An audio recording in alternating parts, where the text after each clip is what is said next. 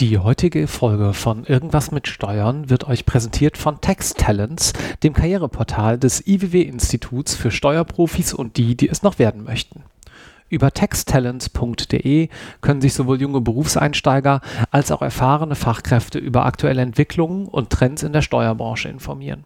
Seien es Themen wie Ausbildung, Weiterbildung, Gehälter oder komplett neue Berufsbilder, wie eben Fibutroniker oder Buchhaltroniker. Zudem bietet Tax-Talents die Möglichkeit, potenzielle Arbeitgeber aus der Steuerbranche ebenso kennenzulernen. Dadurch ist Tax-Talents sowohl eine hervorragende Möglichkeit, um erste Kontakte in der Branche zu knüpfen und sich auf dem Arbeitsmarkt zu positionieren, als auch sich gezielt über interessante Arbeitgeber und offene Stellen zu informieren und sich über Karrieremöglichkeiten auszutauschen. Vielen Dank für die Unterstützung von Irgendwas mit Steuern und nun viel Spaß mit dieser Podcast-Folge. Ciao!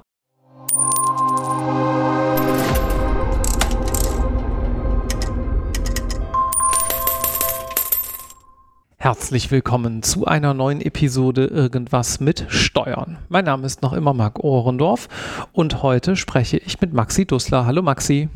Hallo Marc.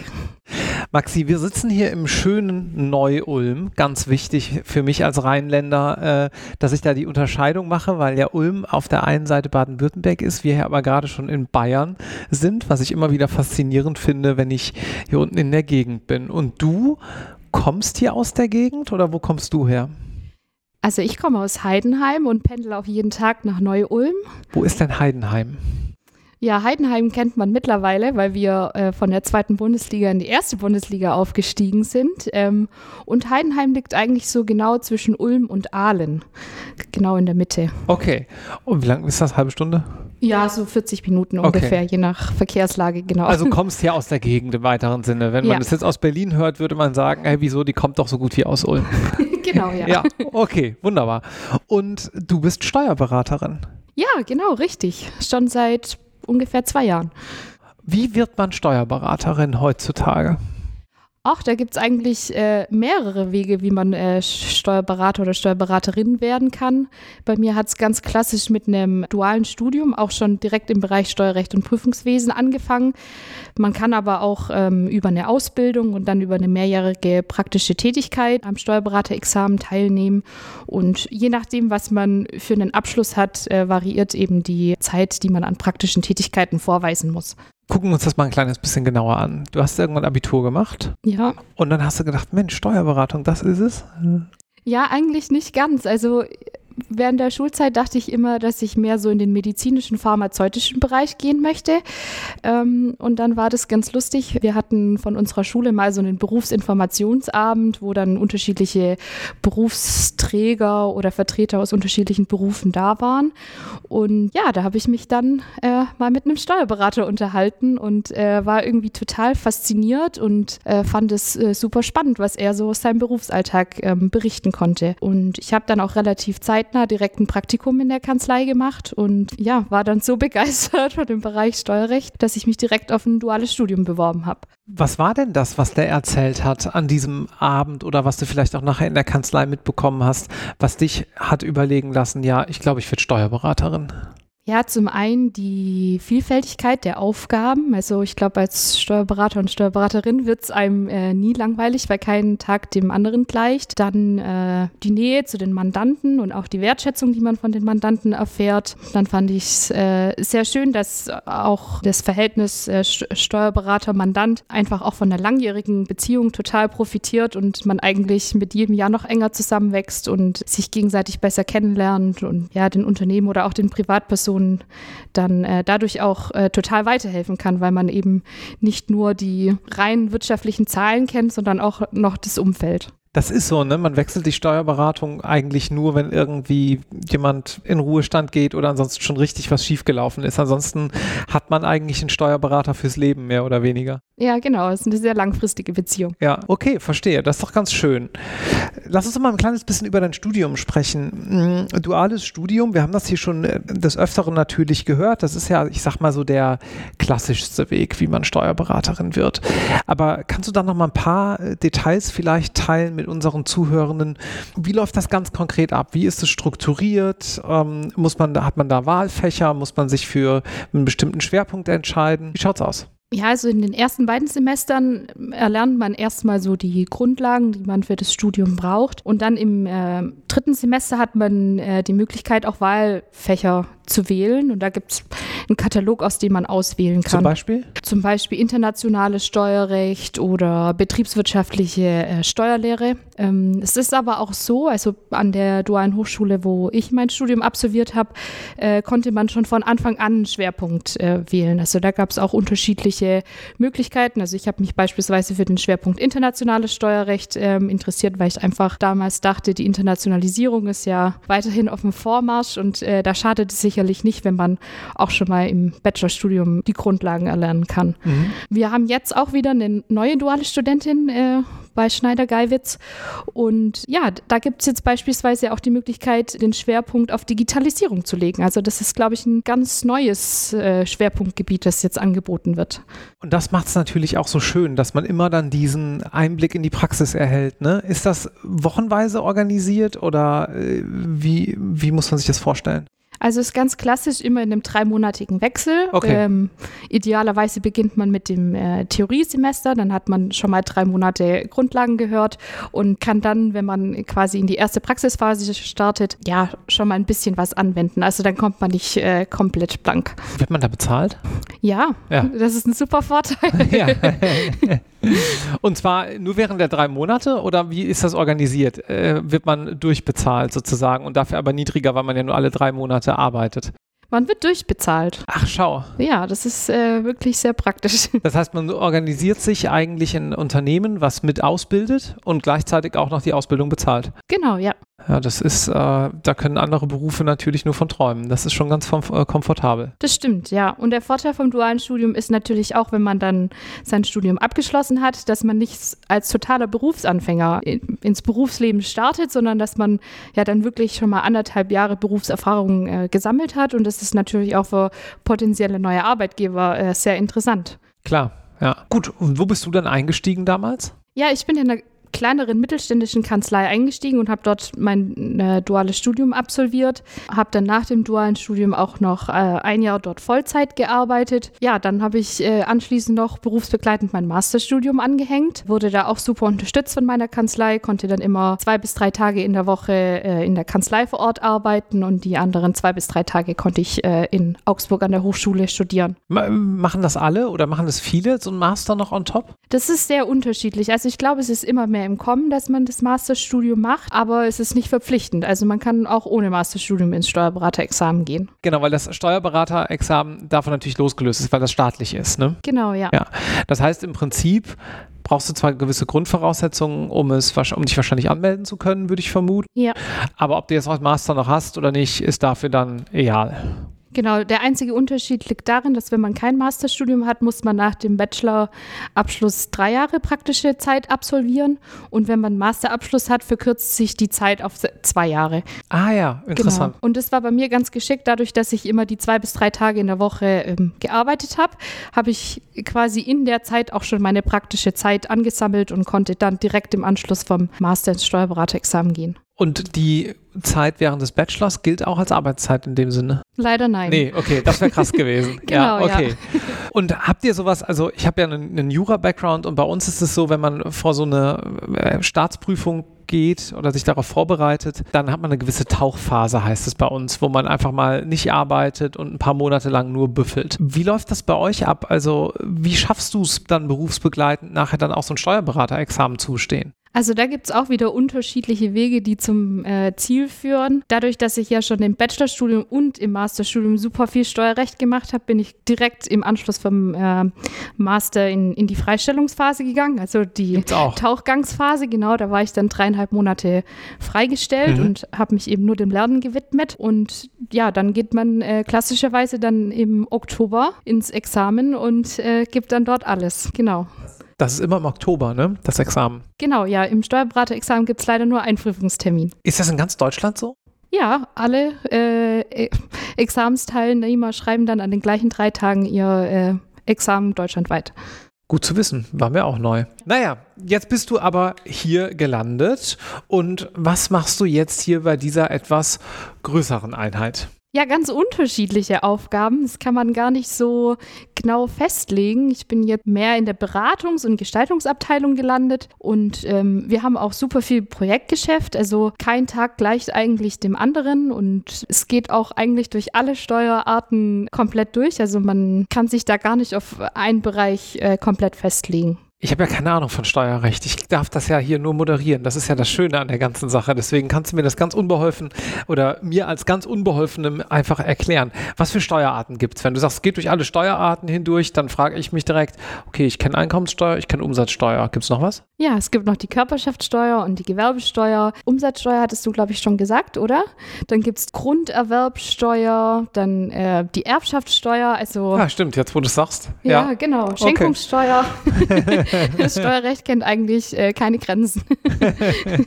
Kannst du es ein bisschen konkreter machen mit ein, zwei Fällen, was ihr da so macht? Ja, sehr gerne. Also ich bin bei Schneider-Geiwitz in zwei unterschiedlichen Abteilungen tätig. Einmal in der Steuerberatung und aber auch in der Jahresabschlussprüfung, also in der Wirtschaftsprüfung. Wenn ich jetzt mal einen Fall beschreiben sollte, der so in der Steuerberatung ganz klassisch ist, dann haben wir ja einen gut laufenden Mittelständler, der bei uns seinen Jahresabschluss erstellen lässt und die privaten oder betrieblichen Steuererklärungen. Und jetzt die Aufgabe von meiner Abteilung, in der ich angesiedelt bin, ist eigentlich mehr so die Optimierung der Steuergestaltung, sage ich mal. Also wir erstellen gar nicht selber die Jahresabschlüsse oder die Steuererklärungen, sondern das macht bei uns eine andere Abteilung und wir machen dann wirklich die reine Beratung. Also beispielsweise Unternehmensnachfolge, Umstrukturierungen oder beispielsweise auch, haben wir letzte Woche eine Umsatzsteuerschulung für einen Vertrieb in einem Unternehmen gegeben, dass die da einfach auch umsatzsteuerlich ein bisschen sensibilisiert sind, was ihre Vertriebsentscheidungen gegebenenfalls auch für steuerliche Konsequenzen haben können. Ganz konkret, ohne natürlich irgendwie Details zu verraten, aber kannst du das so abstrakt erklären, dass ich es verstehe? Also, dass man sagt, okay, wenn die jetzt Folgendes machen würden im Vertrieb, hätte das die Konsequenz und wenn die jenes täten, hätte das die Konsequenz? Ja, sehr gerne.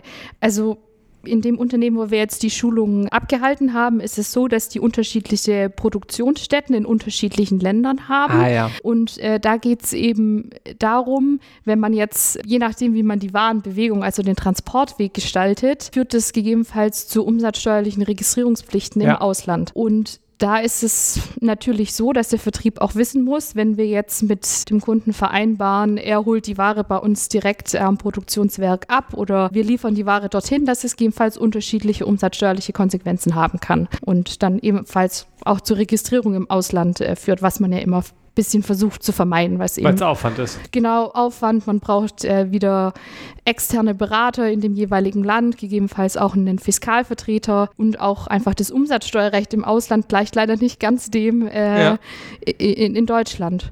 Und das ist auch wiederum super spannend, weil wir da eben dann auch mit unterschiedlichen nationalen Steuerberatern zu tun hatten, weil wir ja immer nur aus unserer Perspektive, also dem deutschen Umsatzsteuerrecht, das Ganze prüfen und darstellen können. Und da sind wir dann eben auch auf die Mithilfe eben von ausländischen Beratern angewiesen, was auch mega spannend ist, wenn man dann mit internationalen Kollegen zu tun hat. Es ist ganz interessant. Ich stelle mir das so vor, sagen wir mal, du hast ein Werk in Spanien und eins in Rumänien und ein Italiener kauft von dir was und du bist die deutsche Tochter. Ja. Dann musst du dir natürlich, ja klar, denkt man nicht drüber nach, aber macht total Sinn, musst du dich natürlich fragen, wenn beide Werke beides produzieren, von wo liefere ich jetzt? Und das kann halt einen Unterschied machen, ne? Ja, genau. Ah ja, interessant. Das ist schon mal ein ganz schönes Beispiel. Was machst du sonst? Ja, wir machen zum Beispiel auch Due Diligence, machen da den Finance- und Tax-Teil. Es gibt ja auch die Schneider-Geiwitz Rechtsanwälte, die unterstützen uns dann quasi mit dem Legal-Teil. Und so beraten wir die Käufer- oder Verkäuferseite, je nachdem, wer uns beauftragt und prüfen dann eben das Kauf- oder Verkaufsobjekt auf Herz und Nieren. Ist das eigentlich immer noch so anstrengend, wie es früher mal war? Oder ist da vielleicht auch Technologie am Start, die so ein bisschen was abnimmt und so eine Due Diligence ein kleines bisschen weniger nach verstaubtem Datenraum aussehen lässt, wie zum Beispiel früher? Ich erinnere mich, ich habe ein Praktikum gemacht vor 10 Jahren, da war wirklich noch ein Raum ohne Fenster mit Akten bis zur Decke. Ganz so schlimm ist es nicht mehr. Also hier hilft uns auch die Digitalisierung ein Stück weiter. Also dieser verstaubte Datenraum ist jetzt mittlerweile ein virtueller Raum, wo man dann drauf zugreifen kann und sich eben die entsprechenden Dokumente runterladen kann. Mhm. Aber nichtsdestotrotz bekommt man natürlich nur die Unterlagen zur Verfügung gestellt, die dann auch beispielsweise der Verkäufer möchte, dass wir die sehen. Also wir haben da leider keinen unbegrenzten Zugriff auf die Daten. Ja. Was macht denn Digitalisierung noch so mit deinem Berufsbild gerade? Seid ihr bald alle arbeitslos? Ich glaube nicht. Das ist ein super spannendes Thema, das die Branche im Moment sehr umtreibt. Wenn man jetzt rein mal bei dem Aspekt Digitalisierung bleibt, glaube ich schon, dass die Digitalisierung zunehmend den Wettbewerb unter den Kanzleien verschärft. Und gerade für kleinere Kanzleien, die vielleicht auch nicht die Kapazitäten haben, sich mit dem Thema Digitalisierung zu beschäftigen, führt das sicherlich zu einem Wettbewerbsnachteil. Wenn man nicht auf Digitalisierung setzt und es den Mandanten anbietet, verliert man an Schnelligkeit. Man kann auch nicht so gute Auswertungen zur Verfügung stellen, die man dann eben durch beispielsweise Unternehmen online fahren kann und dem Mandanten zur Verfügung stellen kann. Ja, und es ist natürlich auch teurer, wenn man da immer noch eine wirkliche Arbeitskraft einsetzen muss, wie wenn das dann schon automatisiert im Hintergrund passiert. Also bald Steuerberatung durch den KI-Chatbot? Naja, ganz so schlimm wird es, glaube ich, nicht. Aber man darf sich, glaube ich, vor dem Thema KI nicht verschließen. Ich denke, man muss es auch als Chance für den Berufsstand sehen. Es ist ganz spannend. Wir waren letzte Woche auf einer Veranstaltung von der Steuerberaterkammer Stuttgart und da hat man sich eben gerade mit dem Thema KI und Veränderungen für den Berufsstand Steuerberater diskutiert. Und man muss die KI-Technologie, glaube ich, als Art Werkzeug sehen. Also KI wird, denke ich mal, die Tätigkeit weiter automatisieren, also klassische Bereiche wie die Lohnbuchführung oder die Finanzbuchhaltung werden sicherlich immer weiter automatisiert und auch beispielsweise die Aufgabe eines klassischen Buchhalters wird sich sicherlich ändern. Er wird wahrscheinlich mehr zum Analysten und nicht mehr rein zum Datenverarbeiter, weil das dann einfach automatisch durch die KI passiert. Und jetzt für den Steuerberater wird sich sicherlich das Berufsfeld dahingehend ändern, dass man mehr in die aktive Beratung kommt, also dass beispielsweise die Jahresabschlusserstellung oder die reine Deklaration auch von der KI übernommen wird und wir uns wirklich eigentlich nur noch den spannenden Themen widmen können dann. Und auch zwischenmenschliche Skills ja irgendwie noch wichtiger werden, als sie ohnehin schon sind, ne? Weil das wird die KI halt so schnell nicht ersetzen können. Genau, ja, also wir sind dann die Schnittstelle zwischen KI und dem Mandanten. Das ist doch eigentlich ganz schön, wenn man sich das mal so überlegt und das einfach mal umkehrt. Bislang haben wir immer Menschen mit Menschen gehabt und wir haben irgendwelche technischen Schnittstellen gebaut. Also so nach dem Motto, schicken Sie uns die Daten, wir haben auch eine Schnittstelle oder irgendein Online-Interface, wo Sie es reinpacken können, was auch immer. Vielleicht ist die Workforce tatsächlich vielleicht kehrt sich das um. Ich finde das einen interessanten Gedanken, dass der Dienstleister die Schnittstelle zur Software wird. Ja. Auch jedenfalls teilweise. Ja, nur diesen Beruf zu machen, wird wahrscheinlich nicht hinhauen. Aber so schnell wird auch die Software nicht so gut sein, dass sie alles ersetzen könnte, was wir heutzutage so tun. Anderer interessanter Aspekt ist ja, bei dem ganzen KI-Thema, dass man natürlich auch den Fachkräftemangel so ein kleines bisschen angehen kann, weil sich doch wahrscheinlich zuerst Aufgaben automatisieren oder durch KI bearbeitbar machen lassen werden, die vielleicht ein kleines bisschen einfacher sind und womit man auch typischerweise ansonsten in seinem Berufsleben einsteigen würde, ne? Das definitiv. Also ich glaube, das Thema Fachkräftemangel beschäftigt sowohl die kleinen Kanzleien als auch die Big Four Gesellschaften. Es wird einfach immer schwieriger, gutes Fachpersonal zu finden. Und ich denke, die KI wird da definitiv dem ein bisschen entgegenwirken können, dass man einfach die klassischen Tätigkeiten durch die KI abbildet und die vorhandenen Mitarbeiter, die man hat, für die qualifizierten Tätigkeiten einfach aufwenden kann und da keine Ressourcen verloren gehen. Was ist denn für dich der eine Grund, warum man Steuerberaterin werden müsste? Wenn du sagst, du konkurrierst jetzt mit jemandem, der heute überlegt, was er macht, und du willst ihn oder sie überzeugen, wenn man sagt, du konkurrierst jetzt irgendwie mit anderen Menschen, die Werbung für ihren Beruf machen, und du sprichst mit jemandem, der gerade überlegt, was er oder sie tun soll. Warum Steuerberatung? Ja, das ist eine schwierige Frage. Also mich hat damals begeistert, dass der Beruf so vielfältig ist und auch so vielfältig einsetzbar. Also was ist überhaupt ein Steuerberater? Muss ein Steuerberater immer ganz klassisch in der Kanzlei arbeiten, wie man das vielleicht so erwarten würde? Es gibt auch viele Steuerberater, die beispielsweise in Industrieunternehmen arbeiten und da Leiter Rechnungswesen sind oder Leiter von der Steuerabteilung. Man kann sich selbstständig machen, man kann im Angestelltenverhältnis sein. Man hat sehr viel Kontakt zu den Mandanten oder dann, wenn man in einem Industrieunternehmen angestellt ist, zu Kollegen oder Kolleginnen. Kein Tag gleich dem anderen.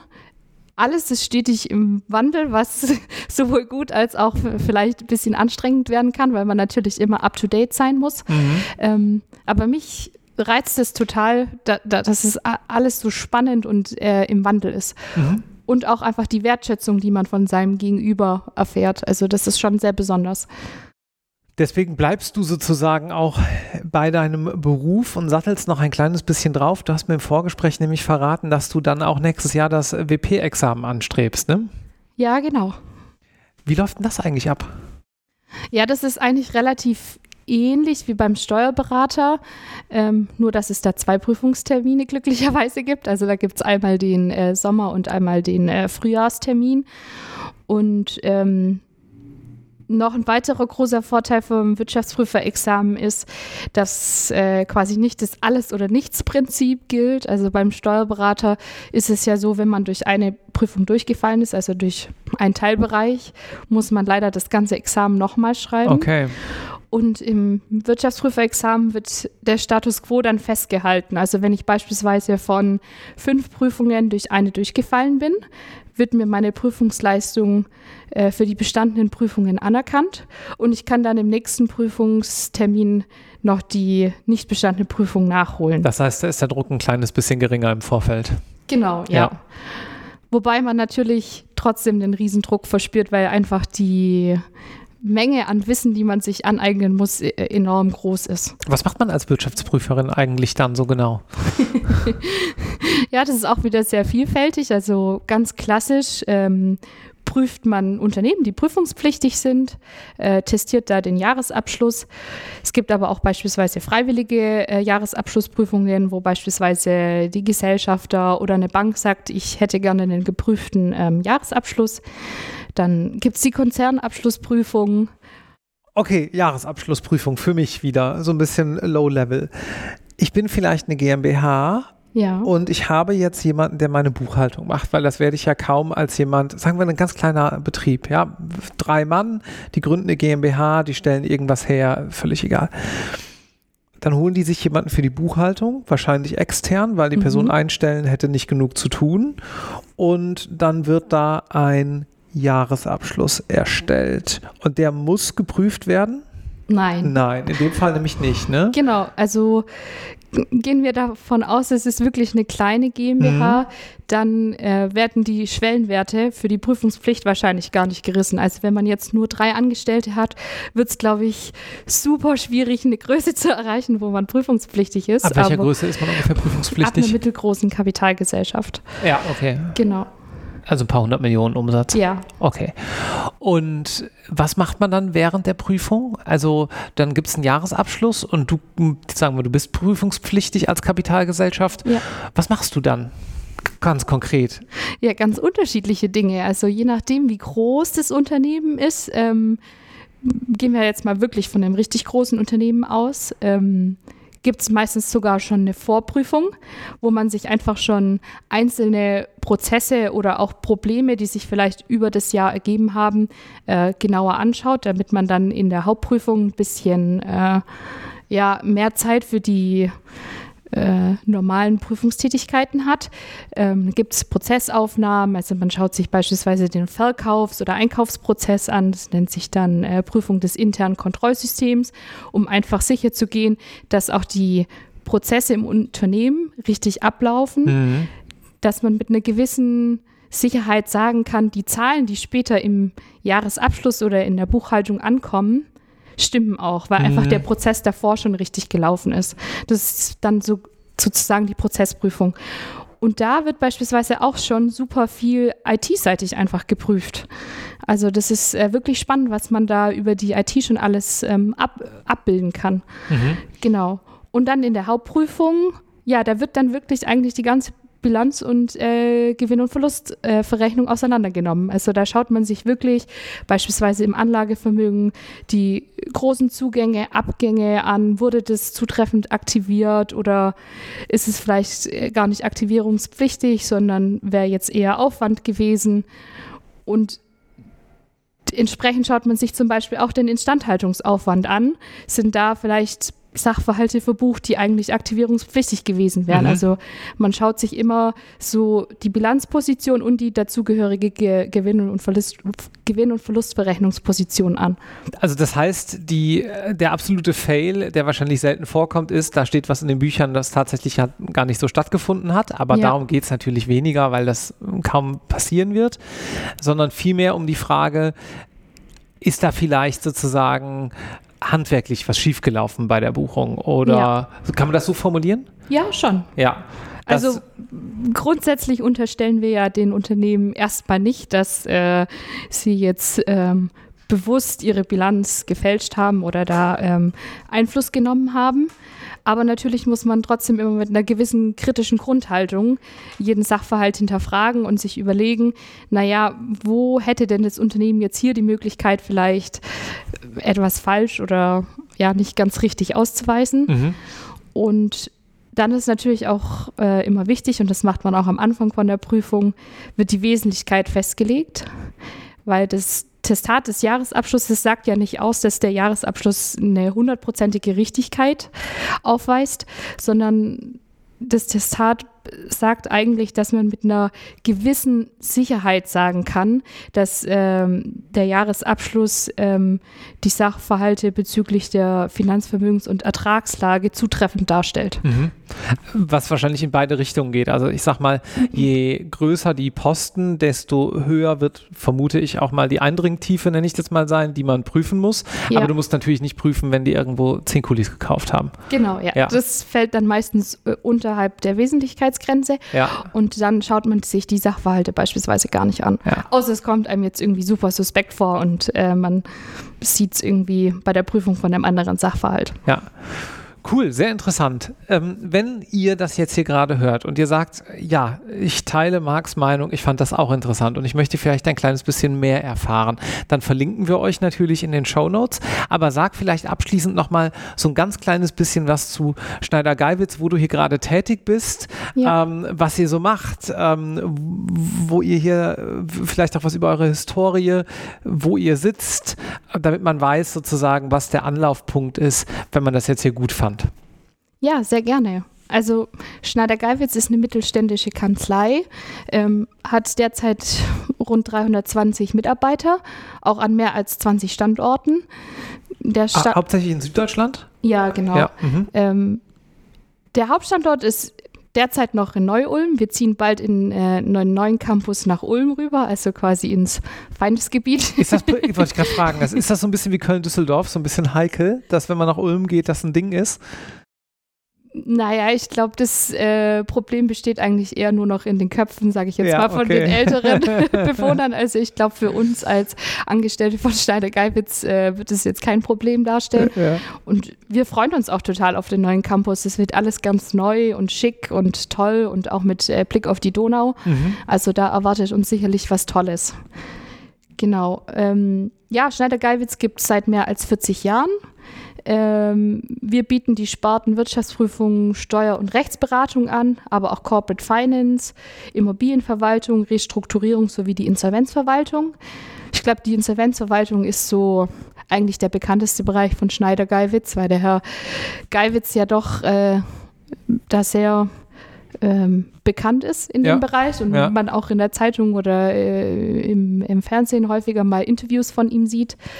Genau, also Schneider-Geiwitz bildet ein sehr umfassendes Leistungsangebot an. Und ein großer Vorteil von Schneider-Geiwitz ist sicherlich auch die Symbiose zwischen den unterschiedlichen Bereichen. Also wenn wir jetzt beispielsweise einem Mandanten helfen, ein Unternehmen zu gründen, dann braucht man ja nicht nur die steuerliche Beratung, sondern natürlich auch die Rechtsberatung. Und das können wir quasi alles unter einem Dach anbieten, wenn gewünscht. Wunderbar. Vielen herzlichen Dank für diesen sehr kurzweiligen Einblick in deine Tätigkeit. Ja, sehr gerne, Marc. Tschüss. Tschüss.